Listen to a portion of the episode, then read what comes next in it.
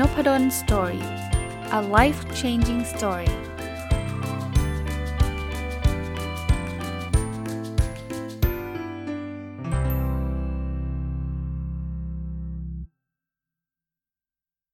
สวัสดีครับ ยินดีต้อนรับเข้าสู่นพดล Story Podcast นะครับ วันนี้จะมารีวิวหนังสือที่ชื่อว่า Reasons to Stay Alive นะครับภาษาไทยนะเล่มภาษาอังกฤษชื่อ Reason to Stay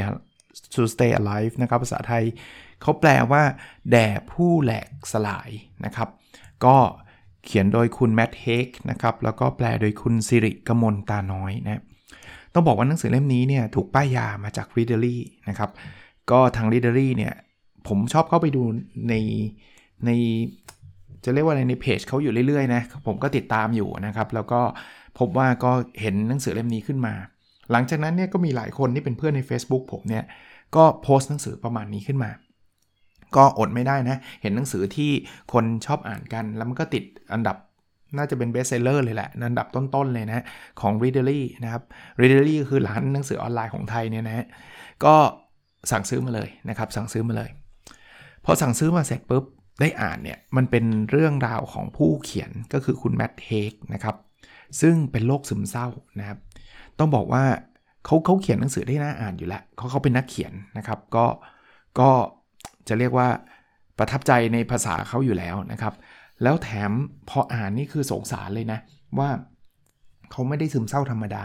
คือเขาซึมเศร้าหนักมากอะหนักมากจริง ๆ หนักถึงขนาดที่แบบโอ้โหคือคือไม่ใช่แค่ซึมเศร้าอย่างอย่างเดียวนะ เป็นทั้งซึมเศร้า เป็นทั้งพานิคเป็นทั้งเรื่องโรควิตกกังวล คือมาครบเซตอะมาครบเซตนะครับ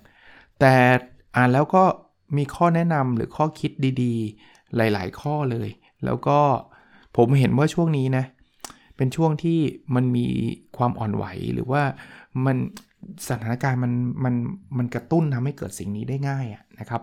ก็คือโควิดล็อกดาวน์ไม่สามารถใช้ชีวิตได้ตามปกติ มีความเครียดเรื่องเรื่องโควิด เรื่องเออจะเรียกว่าอะไรครับ เศรษฐกิจต่างๆนะครับ แล้วข่าวร้ายมาเต็มนะก็เลยอยากจะอ่าน สรุปหนังสือเล่มนี้เผื่อจะเป็นประโยชน์สำหรับคนที่รู้สึกซึมเศร้า รู้สึกวิตกกังวล เป็นพานิกอะไรต่างๆ นานานะครับอะมันมีคำที่เป็นคล้ายๆ เป็นโค้ดในหนังสือตลอดเล่มเลยนะ แล้วก็มันมีข้อแนะนำผมอาจจะต้องคือผมจะไม่ได้เล่าเรื่องทั้งหมดนะฮะจริง ๆ เรื่องมันเป็นบทบทบทบทที่เขาเล่าให้ฟังนะครับ แต่ว่าจะจะคัดเลือกมาแล้วกันนะครับเอ่ออันแรกเลย เป็นคำพูดของอัลแบร์กามูนะครับเขาบอกสุดท้ายแล้วมนุษย์เราต้องการความกล้าหาญที่จะใช้ชีวิตมากกว่าที่จะจบชีวิตนะก็เป็นกำลังใจให้นะครับว่าเออมนุษย์เรามันเขาบอกงี้ในหนังสือเล่มนี้เขาบอกว่าเวลามีความคิดว่าเราเราไม่อยากอยู่แล้วเนี่ยให้คิดว่ามันเป็นอาการของโรคนะมันมันไม่ใช่ความคิดที่แท้จริง แต่โรคซึมเศร้าเนี่ยเขามันมีอาการทำให้เราได้ต้องมีความคิดแบบนั้นเหมือนตัวร้อนเนี่ย อารมณ์แบบนั้น คนเขียนเนี่ยแมทเฮกเนี่ยนะครับเขาก็รอดมาได้เพราะว่าส่วนหนึ่งที่สำคัญมากคือเขามีแฟนที่เข้าใจเขานะอยู่เคียงข้างอยู่เคียงข้างเขาตลอดเวลานะครับเขาก็เล่าเรื่องชีวิตของเขาให้ฟังนะครับ ตั้งแต่โอ้ตั้งแต่เด็กๆ แต่ว่าเขาซึมเศร้าหนักมาตอนอายุประมาณ 24 นะครับเขางี้เขาบอกว่า คนเราชอบคนสังคมนะชอบคิดว่าคนที่เป็นซึมเศร้าคือคนอ่อนแอจริง ๆ ไม่ใช่หรอก เขาบอกเราไม่เคยพูดจาเวลาเห็นคนเป็นโรคร้ายอื่นๆพูดจาไปว่าเขาว่าอ่อนแอหรืออะไรแบบนั้น เรามีแต่เห็นอกเห็นใจเขาใช่ไหมแต่ว่าหลาย ๆ คนเวลาเห็นคนซึมเศร้าคิดว่าเอ๊ะทำไมวะแค่นี้ทำไมจะต้องซึมเศร้ามันเป็นโรคไงครับเขาเขาไม่ได้อยากเป็นแบบนั้นนะครับ อันนี้ก็เป็นอ่าเป็นบทเรียนอันหนึ่งนะในหนังสือเล่าถึงอาการต่างๆ ซึ่งก็ต้องเรียนนะฮะว่าคุณแมทเทคเนี่ยคือเขาก็ อาการหนักจริงๆนะครับ อาการเขาไม่ได้มีแค่ 1 หรือ 2 อาการนะครับเขามีอาการโอ้โห คือคือไม่อยากลิสนะคือลิสเดี๋ยวเดี๋ยวฟังแล้วก็จะยิ่งเครียดเข้าไปใหญ่แต่ว่าเรียกว่าเป็นหนักนะครับเป็นหนัก แต่สุดท้ายนะหนังสือเล่มนี้เล่าให้ฟังว่าเขาก็ผ่านมันมาได้นะจนกระทั่งตอนนี้เขาเรียกว่าก็ก็หายดีอะนะครับอาจจะมีอาการกลับมาบ้างเล็ก ๆ น้อยๆ แต่ว่าเออมันไม่ได้อยู่กับเขาตลอดไปนะครับ มันมี คำกล่าวอันนึงที่ก็เป็นคำกล่าวที่มันจันลงใจนะ อันนี้มาจากคุณฮารุกิ มิรุคามินะครับ ก็เป็นนักเขียนชื่อดังนะครับ มาจากหนังสือชื่อ Kafka on the Shore เนี่ยเขาเขียนว่าเมื่อพายุจบสิ้นลง คุณจะจำไม่ได้ว่าผ่านมันมาได้ยังไง รอดชีวิตมาได้ยังไง จริง ๆ แล้วคุณไม่แน่ใจกระทั่งว่าพายุจบสิ้นลงแล้วหรือยัง แต่มีสิ่งหนึ่งที่คุณมั่นใจ เมื่อคุณออกจากพายุนั้นมาแล้ว คุณจะไม่ใช่คนเดิม คนที่เดินเข้าไปในนั้น และนั่นคือคุณค่าของพายุนะทุกพายุนะพายุก็เหมือนอุปสรรคเหมือนโรคซึมเศร้าเหมือนอะไรเนี่ยมันผ่านมาแล้วมันก็จะผ่านไปครับเขาบอกว่าแต่สุดท้ายเนี่ยคุณออกมาเนี่ยนะคุณจะเริ่มรู้ว่า เออ เราเป็นคนที่ไม่เหมือนเดิมตอนที่เราเดินเข้าไปในพายุนั้น มันจะดีขึ้น มันคือคุณคุณค่าของอุปสรรค คุณค่าของโรคซึมเศร้า ซึ่งคนเขียนเขาก็ยืนยันนะเขาก็รู้สึกแบบนั้นนะครับ กับอีกคำพูดหนึ่งของสตีเวนสปิลเบิร์กนะครับ มาจาก uh, Close Encounters of the Third Kind นะมันเป็นคำพูดของรอยนีเรียนะครับ เพียงหลับตากลั้นหายใจสักครู่แล้วทุกอย่างจะสวยงามนะครับ ก็ตั้งสตินะครับให้ให้ให้ให้รู้นะครับ แล้วทุกอย่างมันจะมันจะดีนะครับในหนังสือเล่มนี้อย่างที่เมื่อกี้เรียนนะครับ มันเป็นบทบท แล้วมันก็จะมีข้อแนะนำนะบทบางบางบทที่ผมชอบก็คือเขาจะเป็นบทสนทนากันระหว่างตัวเขาในอนาคตก็คือคนคนเขียนนี่แหละครับในอนาคตก็คือตอนที่เขาหายซึมเศร้าแล้ว ไปพูดกับตัวเขาตอนที่กำลังซึมเศร้าหนักเนี่ยก็เป็นบทโต้ตอบแล้วก็ให้กำลังใจกันว่า เฮ้ย เดี๋ยวมันจะผ่านไป คนที่อยู่ในโลกซึมเศร้าบอกว่ามันจะผ่านไปได้ไง มันไม่มีแสงสว่างภายในอุโมงค์เลย บอกเข้าใจ ตอนนั้นไม่มีแต่จริงๆมันมีนะครับอะ อีกบทหนึ่งนะครับที่ผมคิดว่าเป็นอะไรที่ที่น่าจะช่วยเหลือคนที่เป็นซึมเศร้า หรือว่าคนที่กำลังเครียดอยู่ได้เนี่ยมันเป็นบทชื่อเหตุผลของการมีชีวิตอยู่นะครับอะอันนี้ผมเจาะลึกไปนิดนึงแล้วกันนะครับเขาเขียนว่างี้ข้อที่1นนะคุณรู้สึกว่าเหมือนอยู่บนดาวเคราะห์อีกดวงหนึ่งไม่มีใครเข้าใจในสิ่งที่คุณกำลังเผชิญ แต่แท้จริงแล้วพวกเขาเข้าใจคุณคิดว่าไม่มีใครเข้าใจ เพราะแหล่งอ้างอิงเดียวคือคุณเอง คืองี้ คือคือคนเป็นโรคซึมเศร้าเนี่ยก็จะรู้สึกว่าไม่มีใครเข้าใจนะครับ แต่จริงๆเนี่ยมันมีคนเข้าใจครับนะที่คุณไม่ไม่รู้ว่าคุณรู้สึกว่าไม่มีใครเข้าใจ เพราะว่าคุณคิดของคุณคนเดียวนะเป็นแหล่งอ้างอิงซอสเดียวคือคือคือตัวคุณนะครับเขาบอก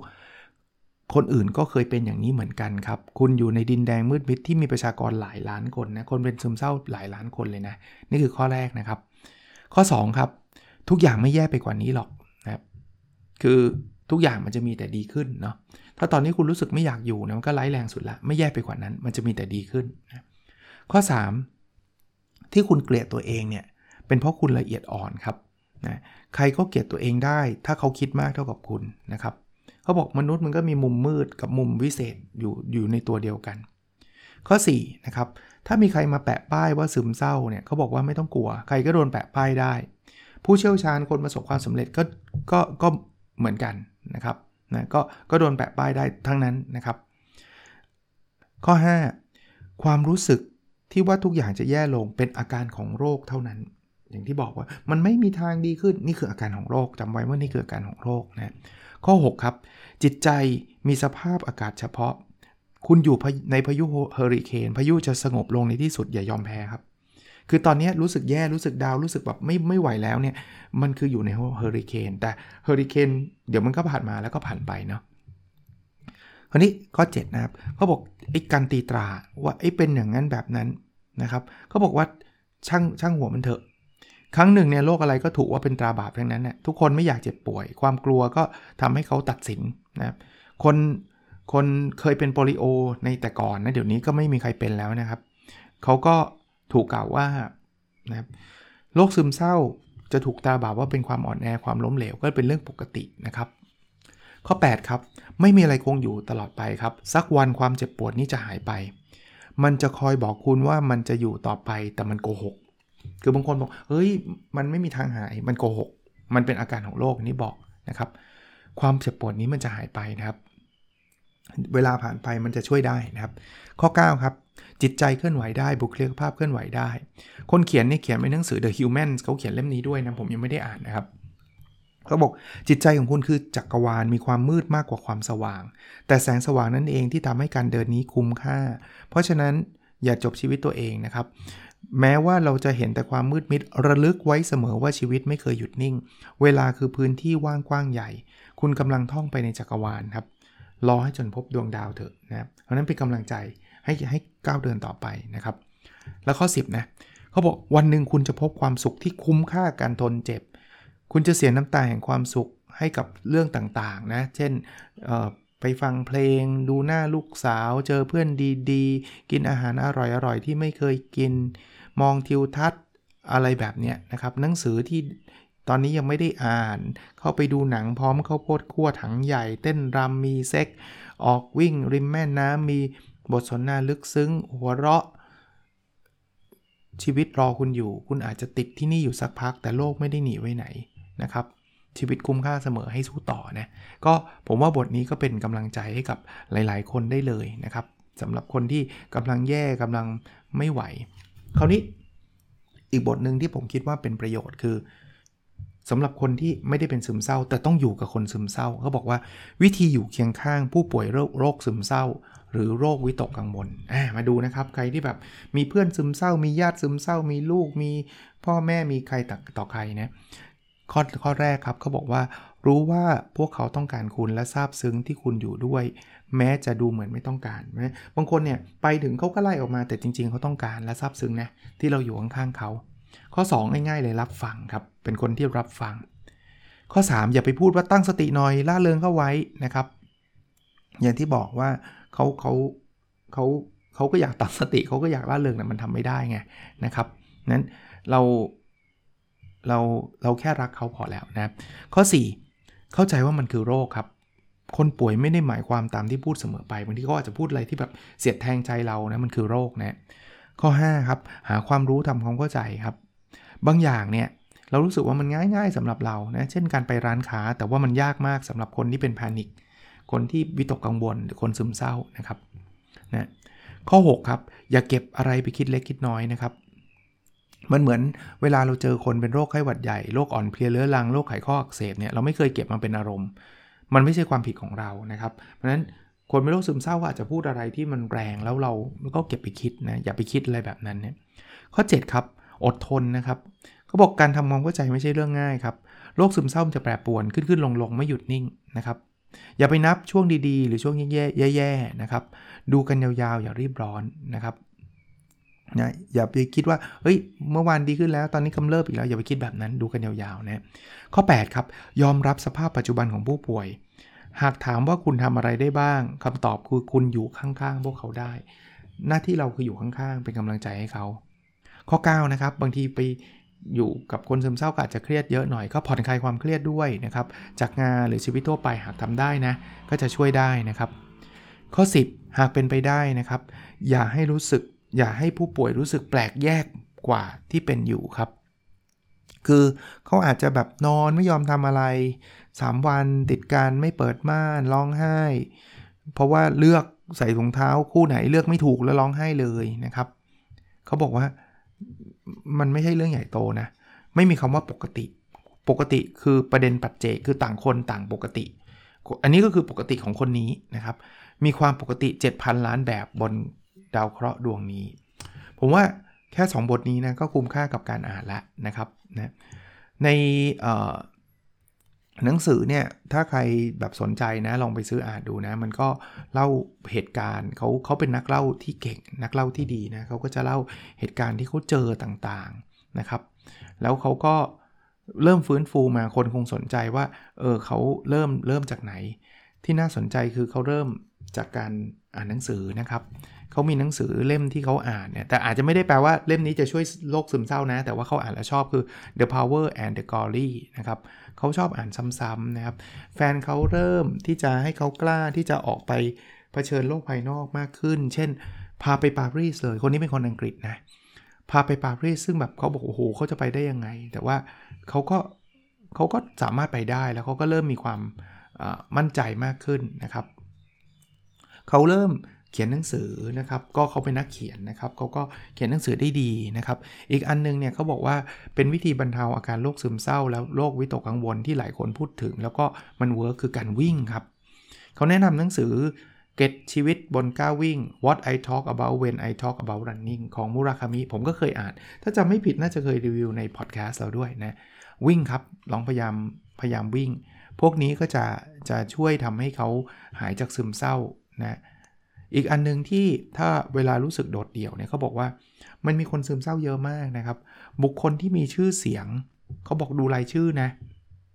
แล้วคุณจะไม่ต้องกังวลเลยเพราะพวกนี้เป็นซึมเศร้าทั้งนั้นบัสอัลดินนะครับฮันลี่เบอร์รี่เยอะมากเลยนะครับ เอาเอาชื่อที่ผมแบบ รู้จักรู้จักและหลายคนคงรู้จักนะจิมแคร์รีเป็นนักแสดงนะครับวินสตันเชอร์ชิลเป็นนายกรัฐมนตรีคนที่ดีที่สุดคนหนึ่งของอังกฤษนะครับก็เป็นซึมเศร้านะครับนะแอนแฮทธาเวย์ก็เป็นดาราแองเจลิน่าโจลี่ก็นักแสดงสตีเฟนคิงนักเขียนชื่อดังเลยอับราฮัมลินคอนนะนี่ก็คือประธานาอดีตประธานาธิบดีที่ดีที่สุดอีกคนหนึ่งของประเทศสหรัฐอเมริกาเซอร์ไอแซคนิวตันดังไหมครับ นะอัลปาชิโนหลายคนที่ผมเพิ่งรู้จักนะว่าเขาเป็นซึมเศร้าด้วยนะกวินเน็ธพัลโทรว์นะครับ คนนี้ก็ดังนะครับ เจ้าหญิงไดอาน่านะครับ ก็เท็ดดี้รูสเวลล์นะครับวิโนนาไรเดอร์นี่ก็ดารานะครับ เพียบเลยนะครับ เอมมาทอมป์สันนะครับ อูมาเทอร์แมนดาราทั้งนั้นนะครับ ก็ลองดูนะครับ แคทเธอรีนซีตาโจนส์ร็อบบี้วิลเลียมส์ หลายคนเลยฮะ หลายคนเลยนะครับบรูคชิลดาราดังอีกคนหนึ่งนะนะครับ ก็ จะบอกว่าโรคซึมเศร้ามันทำร้ายหมดอะนายกรัฐมนตรี นักกีฬา นักเขียน นักแสดงฮอลลีวูดนะครับ มันไม่ได้แปลว่าซึมเศร้าต้องจน หลายคนมีเงินรวยนะครับ แต่ว่าสุดท้ายหลาย ๆ คนก็ผ่านมันมาได้นะ มันก็จะสามารถทำให้เราเบาใจหน่อยนะครับ ก็รู้สึกว่ามันไม่ได้เป็นสิ่งที่อะไรที่ที่แปลกแยกนะครับ อ่า เขาบอกว่าไม่ว่าโรคซึมเศร้ามันมันเป็นยังไงก็ตามเนี่ยในหนังสือบอกว่ามันจะเล็กกว่าเราเสมอ เพราะว่ามันอยู่ในตัวเราเราไม่ได้อยู่ในตัวมันนะครับ ก็เราก็จัดการถ้าอะไรที่มันเล็กกว่าเราเนี่ยเราก็จัดการมันได้นะครับ ในท้ายเล่มหนังสือเนี่ยเขาก็เริ่มเล่าว่าเขาหายแล้วเขาก็เริ่มที่จะจัดการกับโรควิตกกังวลโรคซึมเศร้าต่างๆนะครับทำให้เขากลับมายืนหยัดได้นะครับ ก็ก็ จะเรียกว่าอ่าแล้วถ้าใครเป็นโรคซึมเศร้าคงมีกำลังใจอะนะทุกอย่างมันมีจุดพีคจุดโลจุดสูงสุดจุดต่ำสุดต่างๆเอ่อในในท้ายเล่มอีกอันนึงนะครับเขาไปถามผู้ป่วยที่เป็นโรคซึมเศร้าว่า เอ๊ะอะไรทำให้คุณมีชีวิตอยู่ แล้วเขาก็มี Twitter เป็นโค้ดมาทวีตนะนะ เพียบเลย หลายคนเนี่ยมีชีวิตอยู่ เพราะว่าอยากเลี้ยงสุนัข อยากอยู่เพื่อลูก นะครับ ยังมีคนคอยสนับสนุน มีหนังสือดีๆ ให้อ่านนะครับ มีอะไรนะ มีความเชื่อว่ามันจะดีขึ้นได้ อากาศสดชื่น คือหลาย ๆ เรื่องเนี่ยก็เป็นเรื่องเรื่องที่จะจันลงใจเรานะครับ คราวนี้คนผู้เขียนอีกแมทเฮกเนี่ยเขาก็บอกว่าเออเขา list มา สิ่งที่ทำให้เขา แย่ลง ซึ่งไม่ได้แปลว่าจะทำให้ทุกคนแย่ลงนะ แต่เขา list มาก็ลองดูนะเขาเขาว่ากาแฟทำให้เขาแย่ลงนะครับ พักผ่อนไม่เพียงพอ ความมืด ความเย็น เขาจะแย่ลงเดือนกันยายน ก็ไม่รู้เป็นเพราะอะไรนะ กับเดือนตุลาคม ก็มันอาจจะเป็นจะใบไม้ผลิจะเข้าสู่ใบไม้ร่วงอะไรอย่างนี้ประมาณนั้นมั้งนะครับช่วงบ่ายๆเขาแย่ลงนะครับกล้ามเนื้อหดเกร็ง จังหวะชีวิตในโลกปัจจุบัน อริยบทที่ไม่ดี อยู่ห่างจากคนที่รักนั่งนานเกินไป ดูโฆษณา รู้สึกเหมือนถูกเมิน สะดุ้งตอนตีสามดูโทรทัศน์ กล้วยเนี่ยเขาบอกไม่แน่ใจเท่าไหร่แต่ว่าอาจจะบังเอิญก็ได้นะแอลกอฮอล์นี่ Facebook บางครั้ง Twitter บางครั้งกำหนดส่งงาน แก้ไขงาน ตัดสินใจยากๆ เจ็บป่วยทางด้านทางร่างกาย หรือไปคิดเองนะครับว่าตัวเองอยู่ในภาวะซึมเศร้านะครับพอคิดมันก็แย่นะครับ ดื่มน้ำไม่เพียงพอนะ เขาบอกดูอันดับตัวเองของหนังสือตัวเองใน Amazon แล้วไปซึมเศร้าก็ได้นะ แล้วก็ไปดูอันดับหนังสือคนอื่นคือไปเปรียบเทียบนะครับ เข้าสังคมเพียงลำพังเดินทางโดยรถไฟห้องในโรงแรมกันอยู่คนเดียว แต่มีสิ่งที่ทำให้ดีขึ้นเหมือนกัน เมื่อกี้สิ่งที่ทำให้แย่ลงนะ ก็ลองดูนะครับ มันอาจจะไม่ได้ work สำหรับทุกคนแต่ว่าลองดูเขาบอกว่า มีสติอยู่เสมอนะวิ่งโยคะฤดูร้อน การนอน หายใจช้าๆ อยู่กับคนที่รัก อ่านบทกวีของเอมิลี่ดิกินสัน อ่านบางบทของหนังสือ The Power and the Glory ของแกรมกรีน เขียนนะการเขียน รับประทานอาหารที่มีประโยชน์แช่น้ำอยู่ใต้ฝักบัวนานๆ สารพัดหนังจากยุค 80 ก็ชอบดูหนังยุค 80 นะ ฟังเพลง Facebook บางครั้ง Twitter บางครั้ง ออกไปเดินไกลๆ การทำดีและการอาบน้ำอุ่น อันนี้มาจากโดดี้สมิธนะครับทำเบอร์ริโต้นะท้องฟ้าแจ่มใสกับแสงแดดที่ลอดแขนงเข้ามาอ่านจดหมายของคีตส์นะครับ เขามีธนาคารวันเศร้านะห้องกว้างๆ การเสียสละเพื่อผู้อื่น กินขนมปัง สวมเสื้อผ้าที่สะอาด คิดมีสิ่งที่ใช้ได้กับผมได้ผล ก็คือคิดว่ามันมีอะไรบางอย่างที่มันใช้ได้กับเรานะ รู้ว่ามีสิ่งที่ใช้ได้ผลกับคนอื่นๆ จดจ่อกับอะไรบางอย่าง รู้ว่าจะมีใครสักคนอ่านข้อความนี้นะครับ แล้วคืออ่านข้อความพวกนี้แล้วความเจ็บปวดเขาก็จะไม่สูญเปล่า คือเขาก็สามารถทำให้คนลุกขึ้นมาได้นะครับ ก็มีคำกล่าวของแอนแซกตันบอกว่าแนบผูกกับจิตวิญญาณของคุณแล้วตั้งใจฟังลองดูดีๆนะครับบางทีเรารู้สึกอ่อนไหวก็ไม่เป็นไร ขอให้เราเยินยอไอ้ความอ่อนไหวนะครับ ก็เป็นหนังสือที่โดยรวมผมคิดว่าเขาเขียนได้ดีนะ อ่านแป๊บเดียวจบนะอ่านแต่มันก็ไม่ไม่ไม่ไม่ได้แบบสั้นมากะนะครับ ก็ 300 หน้าได้นะครับ โดยประมาณนะครับอ๋ออีกอันหนึ่งที่ผมชอบนะเขาบอกวิธีหยุดเวลาให้จูบครับ วิธีท่องเวลาให้อ่าน วิธีหนีจากเวลาให้ฟังเพลง วิธีสัมผัสเวลาให้เขียน และวิธีปลดปล่อยเวลาให้หายใจอะอันนี้คือความคิดเกี่ยวกับเกี่ยวกับเวลาต่างๆนะครับ ก็คงประมาณนี้นะครับสำหรับเอาเอามาเล่าให้ฟังนะครับ จริงๆผมอะกะรีวิวไว้จริงๆ แค่ตอนเดียวนะครับ แต่เผอิญมันมีพาร์ทท้ายสุดของเล่ม ซึ่งวันนี้ มันจะยาวเกินไปในการรีวิว แล้วมันยาวคือมันมันมีประโยชน์มากพอที่ผมคิดว่าน่าจะเอามารีวิวได้อีกหนึ่งตอน คือวิธีใช้ชีวิตครับ เป็นคำแนะนำ40 ข้อที่เขาคิดว่ามีประโยชน์ แต่เขาก็ไม่ได้ทำตามได้ทั้งหมดนะ เดี๋ยวพรุ่งนี้เนี่ยจะขออนุญาตมารีวิววิธีใช้ชีวิต 40 ข้อนี้จากหนังสือเล่มนี้นะครับ เพราะนั้นวันนี้ก็ขอว่าเป็นตอนที่ 1 ก่อนละกันนะครับ แล้วพรุ่งนี้จะมาเป็นตอนที่ 2 เฉพาะไอ้เรื่องนี้อย่างเดียวเพราะมันมีตั้ง 40 ข้อเนี่ยนะแต่ว่าไม่อยากให้พลาดนะโอเคนะครับ หวังว่าจะเป็นประโยชน์นะครับ แล้วเราพบกันในวิดีโอถัดไปครับ สวัสดีครับ